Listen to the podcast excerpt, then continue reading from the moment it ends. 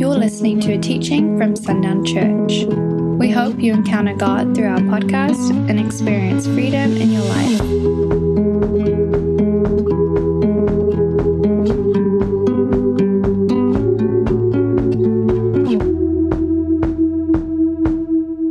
The topic I'm going to talk about is grace. and there are a lot of people who teach grace as kind of the hub of all things. And I understand why. I can, I can get there myself. And uh, there's, a, there's a, a, guy that some of you have read his books. His name is, uh, is Steve McVey. He leads Grace Walk Ministries. Uh, his first book, I think, was Grace Walk, and then he, he wrote a book called Grace Rules. Uh, he, he has a relatively new one. It's Grace Walk something. I can't remember the name of it. Grace walks. Do what? Grace walks. There's another one after that. Another word Well, he has a, he wrote a book called Grace Walk, and he won about about grace rules. But he's written a third one. It's Grace Walk something, and I can't remember the third word. Uh, like experience or encounter or something like that. But he is one of those that teaches that grace is the hub of all things God. I, I can almost move grace into that category. I just can't quite get it there because I'm, I'm so foundationally built on identity that I have to make God's love the foundation of all things because God is love. That's, that is an identity that he, is, that he carries for himself. And, I'm, uh, and I, for me personally, to, why would God show me such grace? Oh, I know, because he loves me. So to me, I, I, I put love in that, in that place. It doesn't minimize what I'm going to say tonight about grace, but I can't hold grace in that same place that many do. But it's not minimizing it. It's just the way that it's just the way it touches me. So I want us to go to Ephesians chapter one, and we're going to spend a few minutes there in this passage. Ephesians chapter one. there are some words in this that hang that where we get hung up, and because we get hung up in a few words, we don't read past those words to truly understand what is being said. Ephesians 1 1. Paul, an apostle of Jesus Christ, by the will of God, to the saints which are at Ephesus, and to the faithful in Christ Jesus. Grace be to you, and peace from God our Father and from the Lord Jesus Christ. Blessed be the, the God and Father of our Lord Jesus Christ, who has blessed us with all spiritual blessings in heavenly places in Christ. Now begin to let the profundity of this, the depth of this, let this begin to soak in. Listen to those kind of phrases. Blessed be the God and Father of our Lord Jesus Christ, who has blessed us with all spiritual blessings in heavenly places in Christ Jesus, according as he hath chosen us in him before the foundation of the world, that we should be holy and without blame before him in love. Hear, do you hear it? According as he hath chosen us in him before the foundation of the world, that we should be holy and without blame before him in love. So once again, we come back to the conversation we had in Bible study this morning back in Sunday school to this, rec- to this question that we, we talked about at length about this word reconciliation. That, we, that God was reconciling us back to Himself through Christ Jesus. What did the reconciliation look like? We've got a holy God who's not going to lower His standard. We sometimes think if we're tolerant of things that we're, that we're somehow lowering God's standard. God won't lower His standards. Not going to happen, not going to change his perspective on things. Here, but we have this holy God and we have this very unholy humanity. unholy men, unholy women. So we've got a disparity here that has to somehow be reconciled. Reconciliation of a checkbook or whatever we're doing means we have to somehow find agreement in these two things holy God, the unholiness of our humanity. What was the reconciliation? How did he do it? He had such an amazing plan, such an amazing way to bring this reconciliation because we recognize that uh, we are unholy and we can't seem to do anything about it. We are sinners. It's, it's clearly stated. So, what did he do? He took someone who had a perfectly clean record, 2 Corinthians chapter 5. He took someone who knew no sin, who became sin, our sin, so that we might know the righteousness of God in him. So, what happened? How did he deal with this? by the blood of Jesus, so that now that blood that destroyed the power of my sin and now covers it so that when God looks at me, he doesn't see me at all. He sees the righteousness of his son that is now covering me.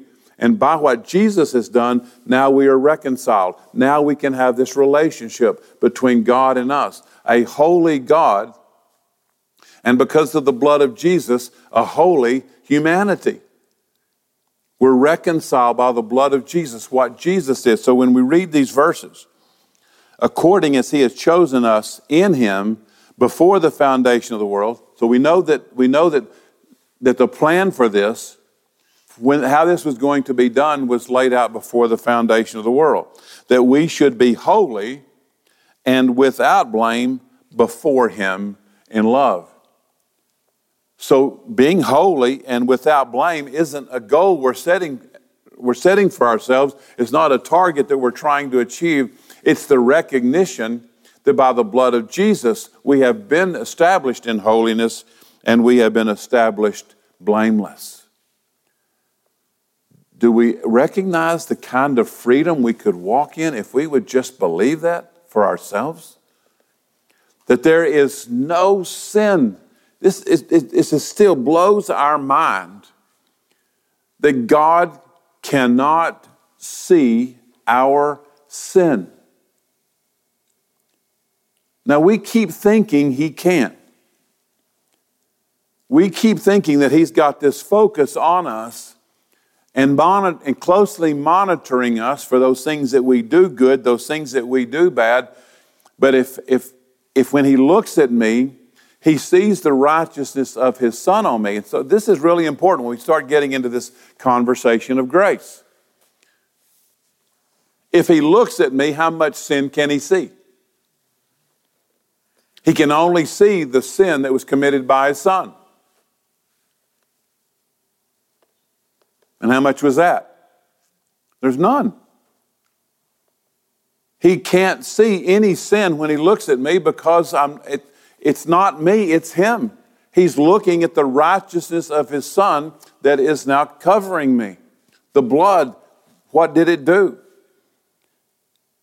And see, that's so conceptually challenging for us because we keep thinking, because of a heritage and a history of sin management, that the Christian life is about this constant work trying to get rid of bad things in my life and replace them with the good things I do so that I become a better Christian and I quit doing wrong things and I start doing better right things.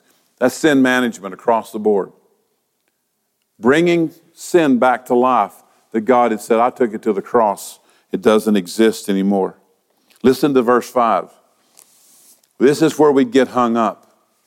We get hung up in this word predestinated. Having predestinated us unto the adoption of children by Jesus Christ to himself according to the good pleasure of his will. We read it again.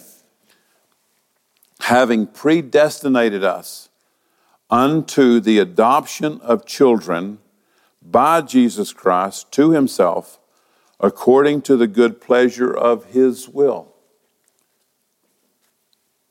How did we become his children? How did this ever occur?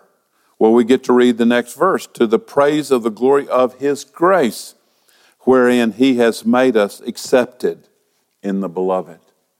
What made me acceptable? According to that scripture, what made me acceptable? It was his grace. Why is this so important? It's important because grace and only and only grace will let us discover the greatest truths that he wants to share with us. If we don't get grace, there will be things that he says that we're going to miss. If, if we don't understand grace, he's going to try to tell you something about you, and you're not going to believe it because your opinion of yourself has been so affected by your past. Your opinion of yourself has been so affected by the history, by the people in your story, that you're going to be so affected by that when God tries to tell you something.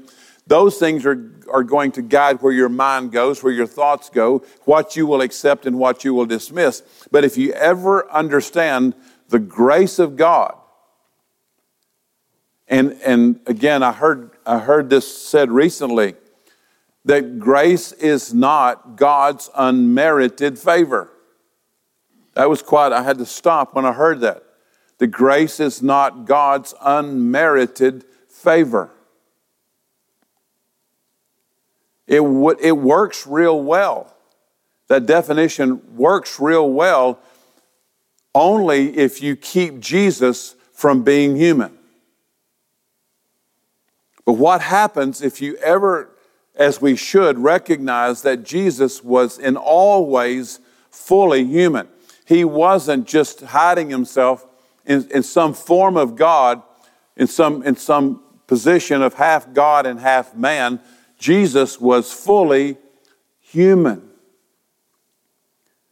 So this, this creates a, a bit of a dilemma. Was Jesus shown grace?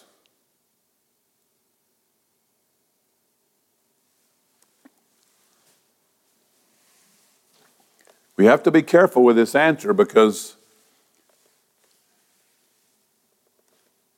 if I, if I don't, unless I create a special category for him outside of my humanity, if I need grace, and Jesus was in, in, all ways determined not to be different from us because we would point to the difference, then I have to somehow acknowledge that in his humanity, he also needed grace.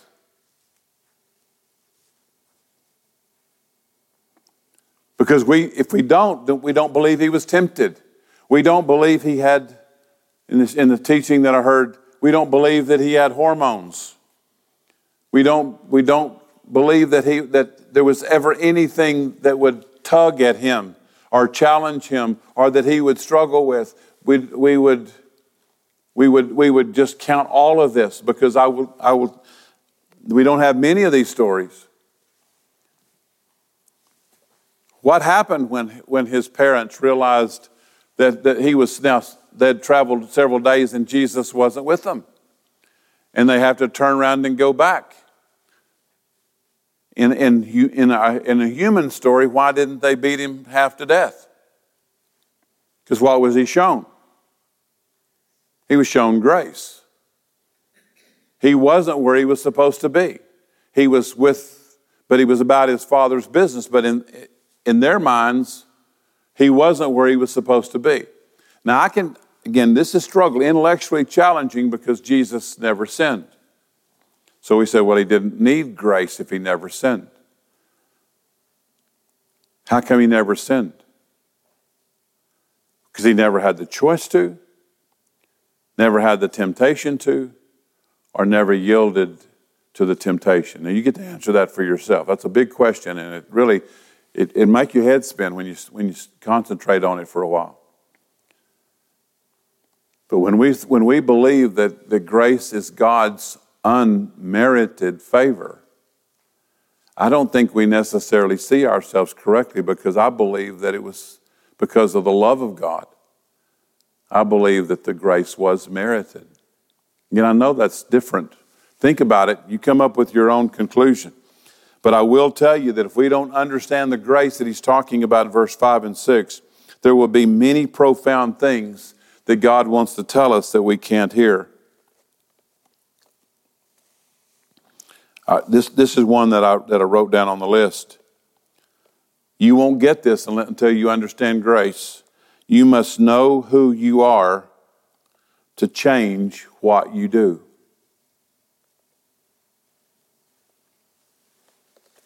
You must know who you are to change what you do. Is it a true statement? How much will behavior modification actually change the outcome? You see, it won't.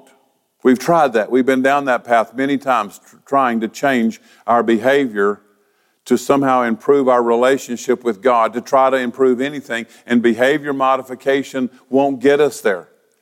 Why? Because transformation doesn't come in behavior modification. Transformation in our lives comes with an understanding of identity.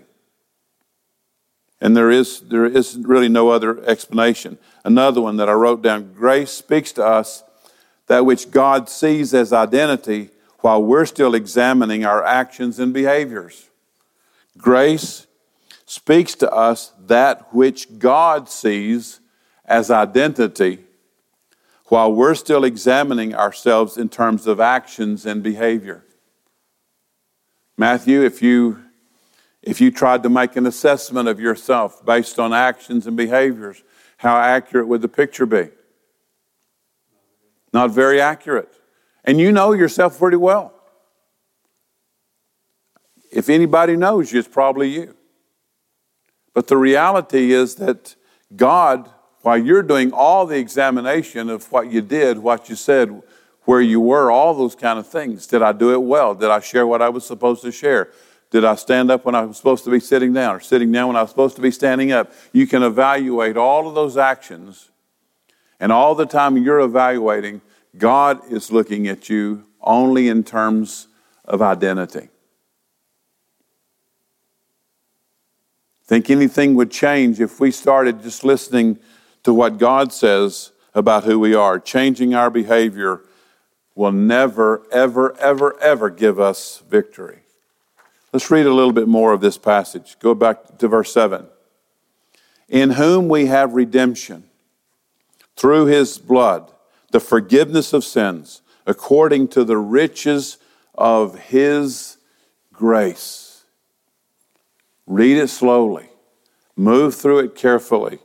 In whom we have redemption through his blood, bought, paid for by his blood.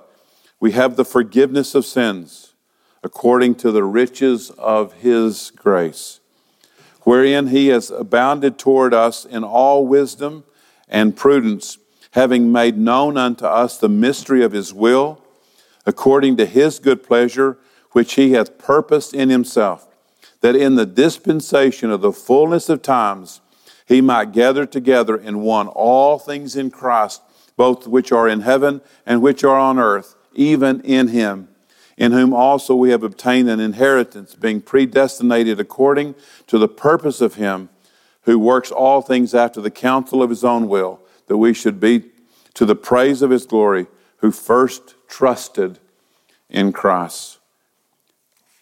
I want to tell you, if it ever soaks in, how God thinks of you and I, according to that, we, that word we call grace that grace that says all the time, I'm beating myself up.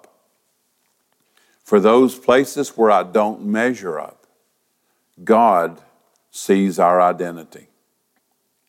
There is no deficit in His assessment. Because of grace, we can know that we are perfectly loved. And again, if we know we're perfectly loved, what gets cast out? Fear. Because of grace, we can know peace that passes understanding. What does that peace remove? Anxiety. If we know, if, if we understand grace, we can know joy unspeakable and full of glory. What will that remove? If I know, if I walk in joy unspeakable because of the grace of God, if I walk in joy unspeakable and full of glory, what was, what did He give us that in exchange for what going on in our life? What's the thief of our joy? The what? Doubt. A lot of, there's probably several things. Doubt is, doubt is a very good answer. That He gives us this because it erases something else. We can know by the grace of God that we are fearfully and wonderfully made. We can know because of grace that God has a very high and very full view, a very high opinion of you. He's not looking at you with an ounce of frustration. He's not w- looking at you with an ounce of disappointment. If we understand, ever understand the grace of God, and that went by that grace in, in this reconciliation that He looks at us and He sees His Son, He sees what His Son has done, there will never be a moment of disappointment when the Father looks at you. Now, what difference does that make? I hope it, I hope it changes everything. I hope there's not a single thing left untouched inside of you if, you can fully ever grasp the grace of God and that He looks at us in a way that we can't even seem to manage to look at ourselves. Because grace is, this is the definition that I heard and I wrote down. Grace is the empowering presence of God that enables us to become that person that He already sees when He looks at us. Let me read that again. Grace is the empowering presence of God that enables us to become that person that He sees when He looks at us. It makes sense? He wants us to recognize that He has this that there is a presence about him and that the power, the, that presence is empowering us. It enables us to every day step more fully into the person that he already sees that we are. Who is, who is, with whom is his greatest struggle in doing this? With whom does he struggle the most? Well, I hear it often. I hear Satan. Yeah, who is, yeah, you got it. It's us. We are the ones that struggle against his wanting to do this the most. It's not Satan. Satan's been defeated in this. The normal resistance that God finds in, in trying to help us become that person that he sees that we already are, the number one person that resists him in that is us. I refuse to let him tell me how wonderful he thinks I am. Can you do it? Can you let God in this moment tell you how wonderful he thinks you are? Can you in this moment let God tell you what he sees when he sees you? Can you, in this moment, by the grace of God, let Him tell you how fearfully and wonderfully that you are made? How beautiful, how remarkable, how incredible He has made you? Who's resisting those words? Who resists them? We, uh, Jan and I get on the phone each evening at about seven o'clock with, with Emmeline, our granddaughter in Austin, who's two, will be three in December. And, I, and on, on a very regular basis, when, when I get the phone, I start and I say, Oh, look, everybody, how pretty she is. And she just rolls her eyes and falls back against her mother. And I'll say, Look how, look how remarkable she is Look how beautiful she is. She'll say, No.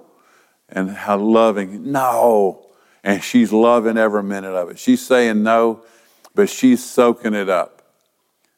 I tell you, it's just, it's just fun to watch her, but she loves to say no.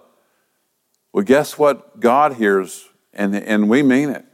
When God says you're beautiful, no. God, I looked in the mirror. You're wrong. You didn't see what I see. You're so smart. No. God, did you, did you just see the blunder? You see, we are, the, we are our own natural resistance to the grace of God, that empowering presence of God that is every day enabling us to become more and more that person that God already sees. We call the process sanctification, the growing into that which He says we are. It would happen so much faster if He wasn't having to try to fight us in the process, that we could actually believe what He says we stand in front of a mirror and see one person, he sees another. We see our behavior, he sees our identity.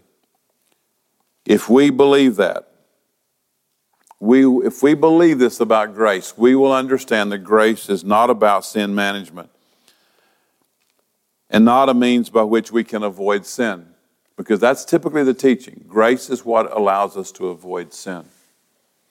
Man, we come short in our understanding. Grace is the greatest announcement that you are absolutely included in the kingdom of our Savior. I wonder how many of us, if we would ever be honest, not just in this group sitting here tonight, but across the Christian world, across the believing world, would feel like it's how, how much someone in that, in that believing world, how often they would feel like they are not included in his kingdom, not included in his story. They may know it ultimately that someday I will be in heaven, but between here and there, I seem to be on the outside. I seem to not be acceptable. I seem to not be enough. I seem to not matter. I wonder how many believers are sitting in that position today, knowing, yes, that someday when I die, I have the assurance of heaven, but between here and there, I don't seem to be included in anything that's His kingdom. My, my guess is that that percentage would be really high. That there would be so, so many that because of something they have done, some former something, some past, that they have been strangely disqualified from being included in kingdom life.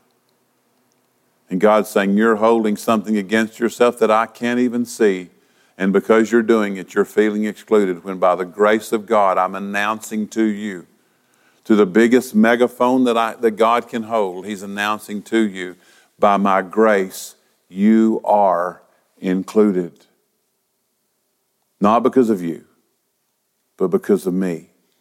You are included in the kingdom of our Savior. We are included in His family, and I am listed among His friends. Not because of us, but because of grace.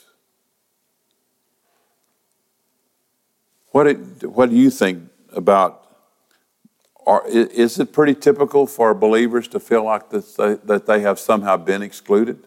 What do you think? Lacey, you've been at this a long time. What do you think? I think so. I think we we track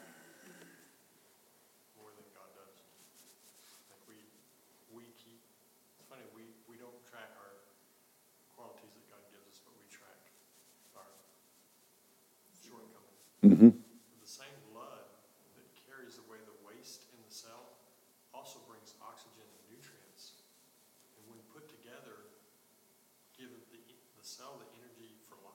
Yeah. And so often we're, well, he, he took away my sins, but I've still got that residue. I still know. He, has got a perfect memory. We don't. Yeah. We, we can't erase like he can.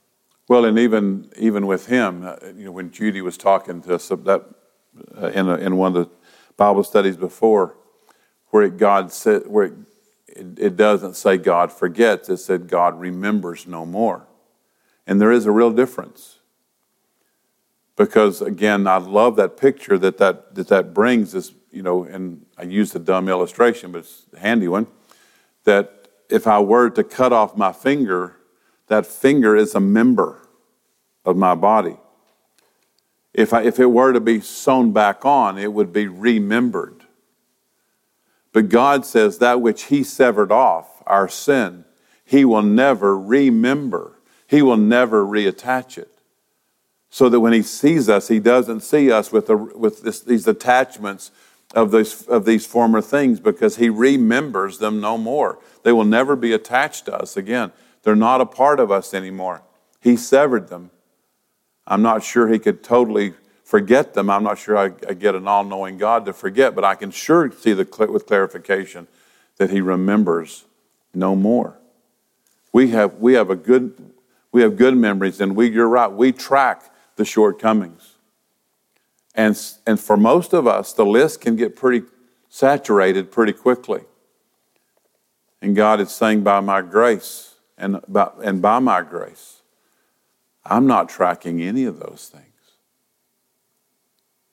Yeah, Donna? Well, I think many um, relate to everyday world, you know, because um, in the world we live in, if you do something wrong, you get, there is a consequences. Mm-hmm. And so, you know, and, and you're taught that from childhood, you know, shouldn't have done that, Yeah. go to your room, stay there for an hour. it becomes very easy, you're right, for those for that same mindset to be transferred over to all things God. Is that there's got to be a consequence. There's got the, the there's got to the, the the next shoe has got to fall. There's got to be something else. Very strangely, in ministry, that's one of the harder things that I have to that I have to deal with. Is that when we start talking about freedom and deliverance, or freedom and repentance, or freedom and salvation, it's very difficult for people to believe that, that by that choice, by that decision, by that faith, I can be free, and that there's not some punishment I have to face. There's not some heavy consequence that I have to carry. Because our mindset is that if I've done something, there has to be a proportional consequence to it. And for people to actually believe and, and know that, know that, yeah, there was, there wa- yeah, there was a consequence to your sin. There was something very heavy that had to be done to deal with it. It just didn't happen to be you who did it. Jesus did it.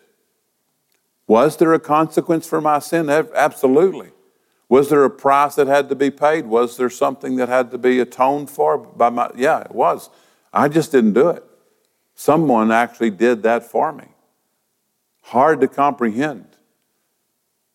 Especially in the in the culture we live where somebody would actually step up and take the punishment for someone else.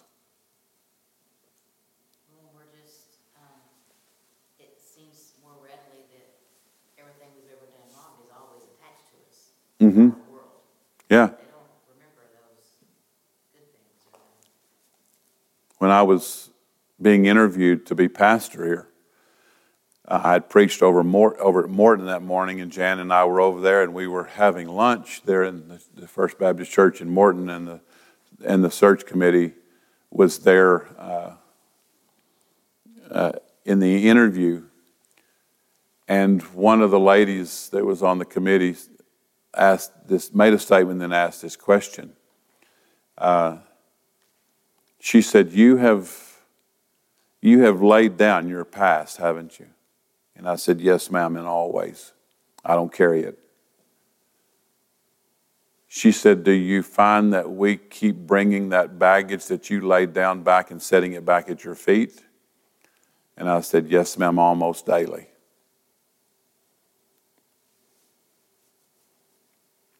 No matter where we would go and the freedom we would live in, somebody would love to say, Oh, they left this garbage back here. They left this bag. And they'd bring that bag that we left back behind us intentionally and they would set it right back down at our feet. And she said, By these questions, is that what we're doing? And I said, Yes, ma'am, you are.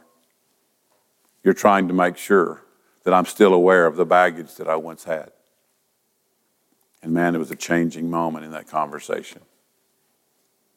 Because I said, I don't, I don't carry it anymore. I don't have it anymore. It doesn't exist anymore. It only shows up when somebody reaches and gets it and brings it back from my past and sets it back, back down at my feet. So you're right, Johnny. It's uh, where we get attached to it, and it's, but I don't have to live attached. Somebody might try to bring it, but I don't have to live attached anymore. Only by the grace of God can we, can we lay it down and actually walk away from it and know that it doesn't exist in my story anymore. Father, thank you tonight that we can have this conversation about grace.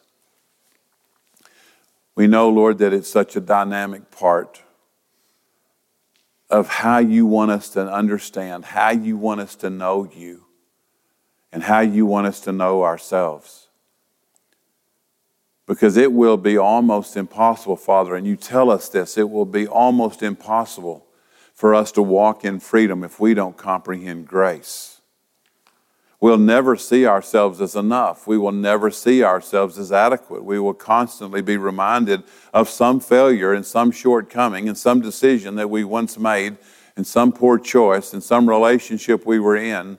And, and we will keep reminding ourselves, and others will remind us of those things.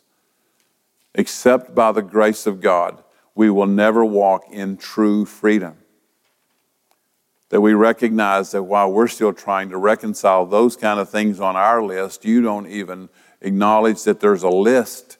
You don't see it because you're seeing us in the true identity of who you made us to be. Father, I just want your grace. I just want to understand it. I want the fullness of it. I want to completely comprehend it because I don't want to see any part of me that doesn't, that, that doesn't come through that grace. I don't want to beat myself up anymore. I don't want to hold things against me anymore. I want to walk in that freedom. I want to know, I want to walk fully every day in that power, the grace of sin that has been forgiven, sin that has been canceled, sin that has been completely covered by your blood. I want to walk in that freedom. I want to walk in the joy that it gives me. I want to walk in the peace that I get to, that I get to walk in.